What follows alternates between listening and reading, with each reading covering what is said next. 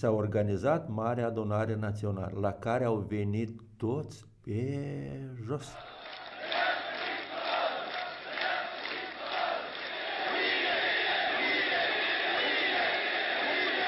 Marile adunări naționale au fost probabil primele manifestații de protest în istoria democratică a Republicii Moldova. Am venit cu scumpa nevastă regretată Anișoară, am participat și am votat în genunchi, limbă și alfabet. Discutăm despre proteste și esența acestora. Poftim e ca 400 de lei. Că aceste manifestări sunt neconstituționale, ori prin aceste acțiuni de formațiune respectivă și de persoana condamnată de 7 ani, tocmai pun oamenii în situație de sclavi.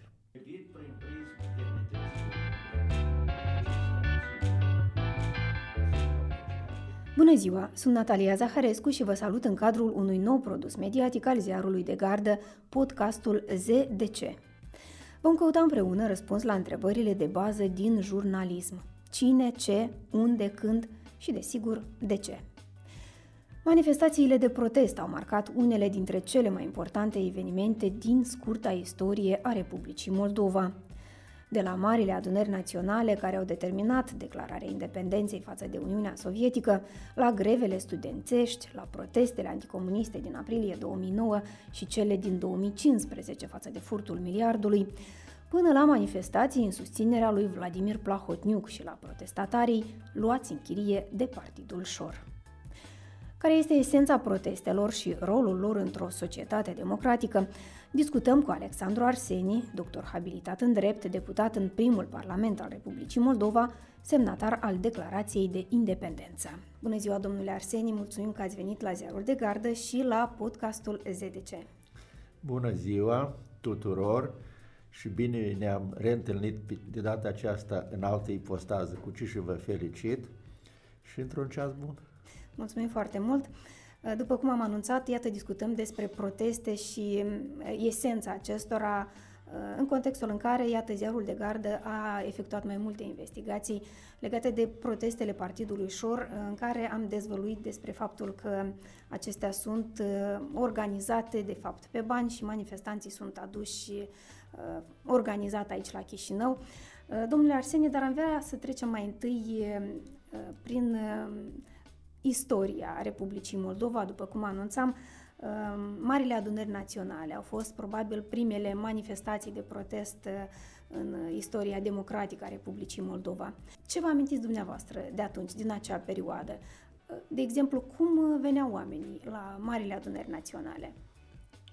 Eu chiar vă felicit sincer pentru că de prima dată se abordează problema într-un aspect istoric, însuși al manifestării de voință supremă a poporului într-o societate. Iar noi, românii, avem tradiții de a soluționa problemele societății la adunări. Așa a fost Marea Adunare Națională de la Alba Iulia, de la 1 decembrie, la care au fost delegați plenipotențiari cu acte în regulă și au votat unirea Transilvaniei și crearea statului modern român, recunoscut în 1920, după primul pas făcut de Sfatul Țării la 27 martie 1918, și aceasta a intrat în tradiție, deja la o nouă etapă. Atunci când a început destrămarea Imperiului Sovietic, și noi ne-am încadrat, societatea din Republica Moldova, românii care au fost rupți din corpul natural al patriei în 1940, după aceea în 1944, cu instaurarea regimului dictatorial, n-am avut cum natural să nu participăm. Și au început acest cenaclu, întâlniri întâi în Aleea Clasicilor, pe urmă la Teatrul Verde, atunci așa se numea, toți care participam am avut fericirea și binecuvântarea bunului Dumnezeu să particip la toate. Nestingerit de nimeni, neîmpins, neademenit, ci chemat prin eternitatea celor care au murit pe acest pământ. Și s-a soldat aceste acțiuni care au pregătit conștiința națională pe două probleme, care de fapt ele nu trebuiau să fie, dar au fost într-atâta de asuprite în cadrul Imperiului Sovietic, au fost puse pe primul plan, limba română și alfabet, recunoașterea ei. Pe această cale a fost convocată prima mare adunare națională. În alte republici sovietice, așa manifestații n-au fost. Așa instituții de exprimare directă a voinței poporului n-au fost. E tradiția noastră. La 27 august 1989, anume pe două probleme. Grafia latină, veșmântul adevărată limbii române și limba română. Era vorba de identitatea asta națională care era asuprită în perioada asta a ieșit în prim plan și asta a fost nu scopul, dar asta a fost voința poporului care n-a putut fi neglijată chiar de structurile comuniste atunci din Republica Moldova. Și s-a organizat Marea Adunare Națională, la care au venit toți pe jos, în funcție de situație, dar majoritatea au venit pe jos. Dumneavoastră atunci de unde veneați? Am venit cu scumpa nevastă regretată Anișoară, am participat și am votat în genunchi, limbi și alfabet, și drept regretatul maestrul nostru, renumit Moldean Dion Ungureanu, ne-a ridicat, a spus că în genunchi se șede numai în fața lui bunul Dumnezeu. Dar noi am făcut lucrul ăsta, asta a fost voința. Ca după aceea, la 31 august 1989, acel parlament să adopte legea. Adică, iată care este semnificația acestei forme de expresie a voinței suverane. Și această adunare a servit ca temei pentru toți democrații care au participat la alegerile libere din 1990, în programele sale electorale se include suveranitatea, suveranitatea poporului. Iată, pe această cale, deci s-a legitimat și în articolul 2 al Declarației Suveranității, adoptată la 23 iunie 1990, anume acest lucru a fost și scris, că suveranitatea națională aparține poporului Republicii Moldova. Deci asta tot s-a decis la voința poporului exprimată în cadrul acestor mari adunări naționale. Absolut. Deci sunt autorul proiectului Declarației Suveranității. Comisia, pe urmă, am cizelat-o, a prezentat-o în Parlament regretatul domnului Ion Borșevici și a fost adoptată indiscutabil. Deci temei juridic lucrurile au mers. După aceea, în funcție de evoluție, a fost și Marea Adunare Națională din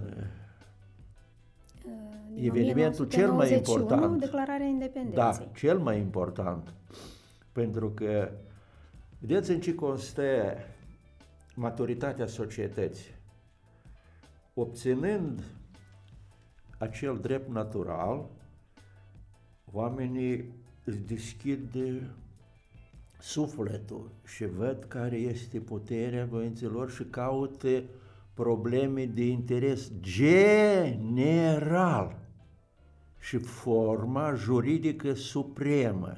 Președintele Republicii, de comun acord cu prezidiul Parlamentului ca organ suprem al puterii de stat, toți președinții comisiilor parlamentare permanente, printre care și subsemnatul, am luat decizia de a convoca Marea Adunare Națională, adică i-am dat o legalitate și o legitimitate a acestui forum de expresie supremă a voinței poporului. Deci cumva la apelul Parlamentului au venit oamenii. Deci, pentru că era nevoie de o susținere populară. Nu că era nevoie de o susținere. Vedeți, de exprimarea acestei susțineri. Vedeți, dumneavoastră, acest lucru și se vehiculează. Nu că era nevoie de o susținere, că noi adică nu eram capabili. Lucruri care nu se înțelege nici astăzi. Urmărim, și cred că o să mai avem emisiuni, nici una din fostele republici nu a convocat Marea Adunare Națională. Ei s-au limitat la adoptarea de către Parlament a declarației votate și au plecat mai. Noi păstrând tradiția legăturii dintre popor și reprezentanții săi care exercitau, am considerat oportun ca opera de independență să fie net superioară actului de ocupație, ca poporul direct, nemijlocit. Noi am dat aspectul legal, votând declarația de independență, pentru că noi am votat-o cu ridicarea picioare, da? Și am semnat, am făcut două acțiuni la 27 august. Se transmitea în direct la radio, la televiziune. După aceea am venit în Piața Mare Adunări Naționale, a fost din nou dată citirii și declarația și imnul deșteaptă. Și poporul întrunit legal a legitimat, adică i-a dat o putere supremă deasupra acestei voințe, numai bunul Dumnezeu. El ne-a și cuvântat în ziua aceea și Hora Unirii și a plouat, adică a udat. Toți chestiuni care nu sunt întâmplători, dar alte chestiuni. Și iată la aceasta, că am spus, cam mai târziu noi am votat, după celelalte revoluții. Nu, noi am consultat fiecare pas cu poporul. Și la această adunare, timp de 3 zile, de la Naslavcea la Giurgiulești, oamenii au venit pe jos, îmbrăcați în haine naționale, cu tricolorul, și atunci când seara ajungeau într-un centru raional, deja erau pregătiți ca oamenii să fie cazați, odihniți, și a doua zi, pe parcurs, oamenii vineau și se asociau în coloane pentru Marea Adunare Națională. Iată, aceasta este libera exprimare a voinței supreme a poporului. Semnificați. Ce a spus dumneavoastră de acțiunile studenților din 1996. Dar de ce acestea au început să fie deja proteste împotriva politicii guvernanților. Inclusiv, iarăși, erau legate de denumirea limbii, programa școlară, de istoria care urma să fie studiată. Dacă Marea Adunare Națională din 1989, de la 27 august, a pus denumirea limbii, iar declarația de independență de la 27 august a legitimat-o și a legiferat-o, deja cei care au venit la guvernare erau obligați să o respecte. Deci aceste manifestații deja nu erau de a cere, dar de a-i pune la socoteală pe cei care guvernează. Ori după 94 au început să fie încălcate și declarația de independență, și Constituția. Din păcate ne-am ales în Constituție cu denumirea limbii incorectă, ca urmare a fost ignorată, iată aici, vă rog și dumneavoastră foarte bine, a fost ignorată declarația de independență, iar voința poporului este supremă. Parlamentul este organul care e schemat să pune în aplicare voința poporului. Deja ei este exprimată în lege. Da, e cumva și acesta un subiect care merită discutat aparte. El e în context, sau cel puțin pregătim platforma cu dumneavoastră, da. Revenind la subiectul manifestațiilor de stradă și a protestelor, am avut mai multe asemenea situații, da?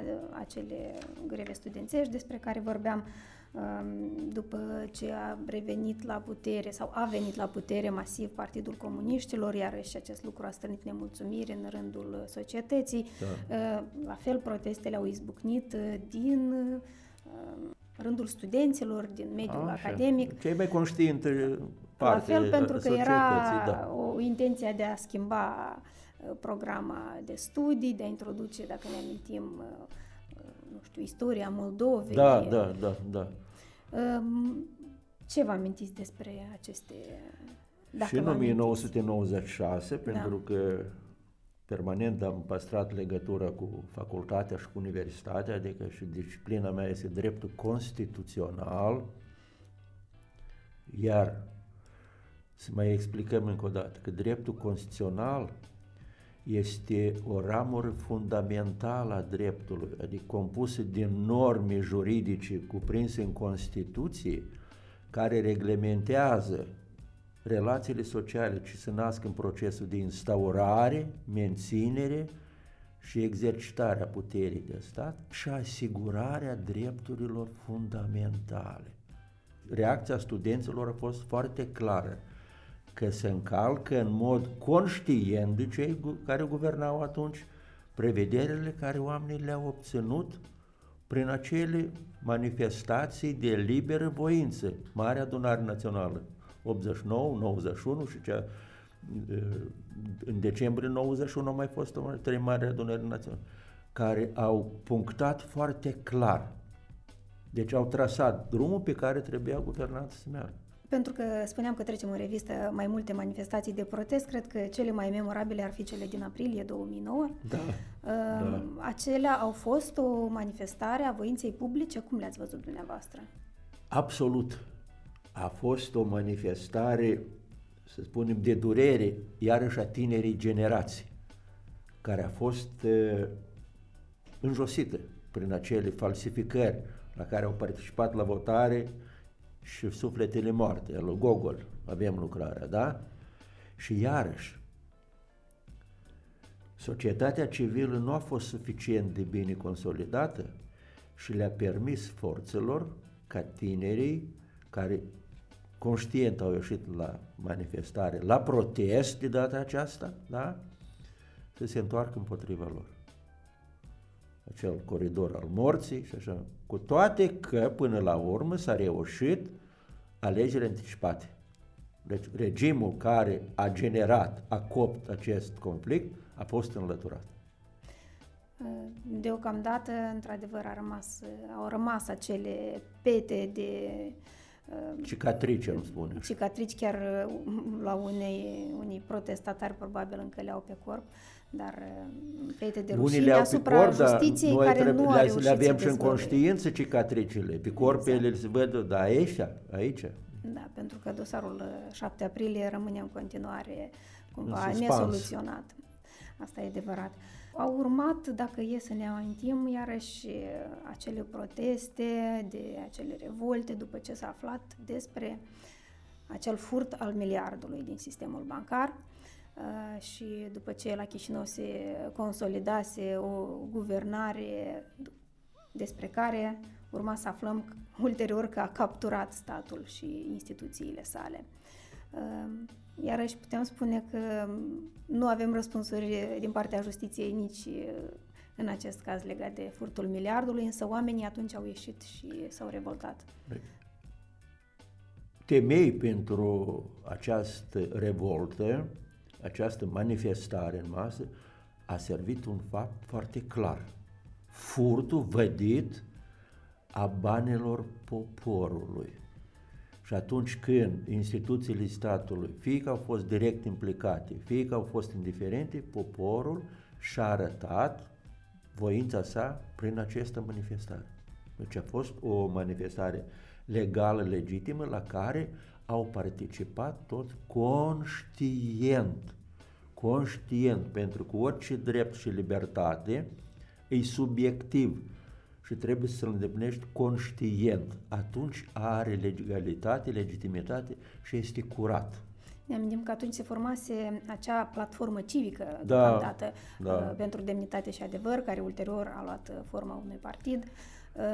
Atunci și partidele de stânga se alăturaseră protestului, dacă ne amintim. Pentru că interesul poartă fesul. Că au suportat consecințe, au rămas jefuiți de bani și cei de, spunem așa, de orientare de stânga.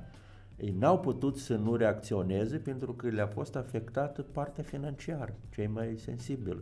Deci ei deja aici nu mai erau viziuni ideologice, dar era de un interes general că au fost deposedați de averi legale de un guvern, tot legal chepurile, dar prin acțiuni ilegale, criminale. Da, și desigur că manifestațiile de protest sunt întotdeauna oportunități de promovare cumva politică și de afirmare a unor lideri, a unor formațiuni. Și atunci dacă cei care guvernează nu iau în calcul lucrul ăsta, se trezească cu consecințele respective. Orice acțiune trebuie privită în complexitatea sa, a fenomenului și interrelațiile. Dacă le privești în gust, ai greșit. Despre faptul că, iată, protestele cumva erau folosite politic, se cunoștea, dar iată, despre faptul că oamenii erau aduși forțat sau, după cum, iată, aflăm în prezent, plătiți pentru a veni la proteste, asta am văzut să se manifeste ceva mai încoace, da? De exemplu, atunci când lumea manifesta în susținerea lui Vladimir Plahotniuc ca el să fie numit prim-ministru, fapt care nu s-a întâmplat atunci, după ce președintele Timofte a refuzat să facă acest lucru. După asta era și am văzut acele corturi instalate în fața instituțiilor de stat, iarăși în susținerea acelei guvernări democrate după alegerile din iunie 2019. Noi de la început de emisiune și-am spus că dacă guvernarea, dar în cazul atunci era guvernarea, tot era la putere, ea a recurs la această formă chipurile democratică de susținere, dar ea era ilegală din start, pentru că acțiunile lor, însuși a guvernanților, erau ilegale, deoarece poporul, prin vot, și-a exprimat. Iar articolul 38, alineatul 1 din Constituție, spune că voința poporului constituie baza puterii de stat. S-a terminat. Deci, atunci, cei care au obținut victoria continuă guvernarea, ceilalți se duc în opoziție. Sau, dacă n-au trecut pragul, se pregătesc pentru celălalt. Ori în cazul acela din 2019, a fost folosită această formă, chipurile democrației directe, dar s-a făcut un pas greșit. Au început să fie oameni aduși cu forța, sau organizați, să spunem așa, plătiți, deci contrar voinței lor și nu pentru a satisface un scop a cetățenilor, dar a se menține ei la putere de a continua acțiunile ilegale. Da, ne amintim, de exemplu, unii oameni chiar spuneau în presă, atunci când erau întrebați, am fost aduși că ne-a impus șeful, da? Pentru că lucrez la instituție de stat. Iată, am ajuns în prezent la aceste proteste organizate de la începutul acestei toamne de Partidul Șor. Oficial ei spun că manifestă față de prețurile mari, față de o guvernare nu foarte eficientă și nu foarte bună. Ziarul de Gardă a făcut acea investigație în cadrul căreia am văzut cum de fapt sunt mobilizați oamenii. Și deși probabil ar avea motive și prețurile într-adevăr au crescut, vedem că mai e nevoie și de un stimulent financiar pentru a veni la un asemenea protest. Cum ați văzut dumneavoastră aceste evenimente? Din start, anticonstituțional. Pentru că în Parlament, nu mă interesează, deja noi nu vorbim de partide, în Parlament este fracțiune care au mandat de deputat. Și regulamentul Parlamentului stabilește drepturi și obligații clare pentru fiecare deputat și fracțiune. Iată unde e tribuna să promovezi, să vii cu acele declarații, cu acele proiecte de legi, cu acele propuneri pentru a schimba situația. Dar să ignori această tribună legală, pentru că Parlamentul este organul reprezentativ suprem al poporului, articolul 60 alineatul. Acolo-i locul. Da, asta fracțiuni. Înseamnă că nu aveau dreptul să-și cheme susținătorii la proteste, probabil, presupun. Doar că modul în care îi organizau era... Sunt de altă părere. Ei, în mod conștient, lucrurile se lău deoparte și dați să facem pe alte cale. Să spălăm banii, să bulversăm situația sub un preț. Prețul la gaze e... S-au ieftinit? Nu s-au ieftinit. Ei ce n-au știut că prețurile și vina guvernului de la Chișinău sau este politica Moscovei care... Nu bine, dar mâine se termină gazul în Rusia și cine e vinovat? Noi cu dumneavoastră? Deci asta nu este o abordare a unui om de stat înzestrat cu puterniciri clare. Deci este o sfidare a bunului simț și iarăși profitând de situații tot creată de ei, inclusiv și în raionul Orhei, și faptul că dumneavoastră Ziarul de Gardă și normal, între asta și conster, corespunde titlul și scopul Ziarului de Gardă de a face investigații, a demonstrat că nu este un protest bine determinat. Și oamenii au fost aduși și plătiți. Și noi, deputații poporului, un grup de deputați, am elaborat și am dat publicități prin rețelele de socializare și am trimis și la organele de resort un apel prin care am spus că aceste manifestări sunt neconstituționale, ba mai mult ca atât, lezează demnitatea oamenilor, a cetățenilor. Pentru că articolul 40 din Constituție spune libertatea întrunirilor. Adică eu liber vin să văd ce e acolo, nu să fiu cumpărat. Omul liber poate ajunge prizonier, dar niciodată sclav nu trebuie să fie. Articolul 4 din Declarația Universală a Drepturilor Omului spune clar: sclavajismul și servitutea sunt interzise. Ori prin aceste acțiuni de formațiune respectivă și de persoana condamnată de 7 ani, tocmai pun oamenii în situație de sclavi. Pe de altă parte, noi ne-am uitat atent în legislație și am consultat și juriști care ne-au confirmat faptul că legislația nu prevede sancțiuni pentru exact asemenea situații. Da? Prevede sancțiuni pentru împiedicarea oamenilor de a veni la protest, dar faptul că oamenii sunt plătiți pentru a veni la protest nu este nici măcar prevăzut în lege o asemenea situație. Credeți că e nevoie de o asemenea prevedere sau ar fi cumva prea strict și prea abuziv? Mă rog, aici fiecare are drept la opinie, dar iarăși revenim că statul de drept și democratic, ceea ce e stipulat în articolul 1, alineatul 3, pornește de la demnitatea omului, care este o valoare supremă și garantată. Drepturile și libertățile lui și libera dezvoltarea personalității umane. Nu poate fi nicio scuză dacă una din aceste trei valori este lezată. Avem analogia în lege, analogia în drept. Eu nu mă puc acum să judec, dar de ce instanțele respective nu au intentat. Și acum, vedeți, ieri au găsit 3,5 milioane de lei. Înseamnă că de unde au venit banii ăștia? Asta trebuie să ne arate organele de drept problema acum exactitate pentru a înțelege și noi de unde vin banii. Șmecherul, când vede că legea nu funcționează, el găsește ocoliri. Ce a spus Ostan Bender? Că legea nu trebuie să o încalci, că te pedești, trebuie să o ocolești. Da, dar din partea asta trebuie să șade legea.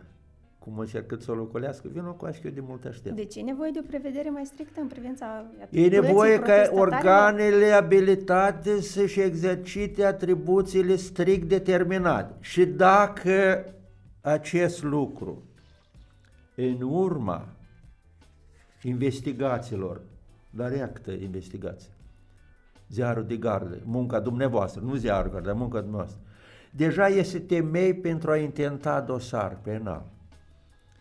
Cu atât mai mult,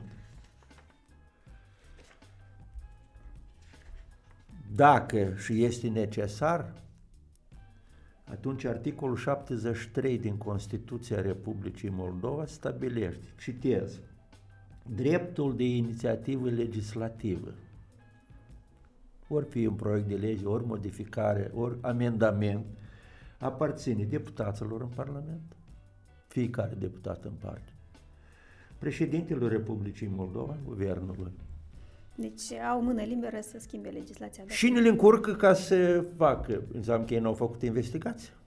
Avem Ministerul de Justiție care este abilitat să facă analize. Avem Procuratura, avem Ministerul de Interne cu organele de urmărire penală. Poftim, avem un pachet întreg de acțiuni. Fiecare deputat are consultant.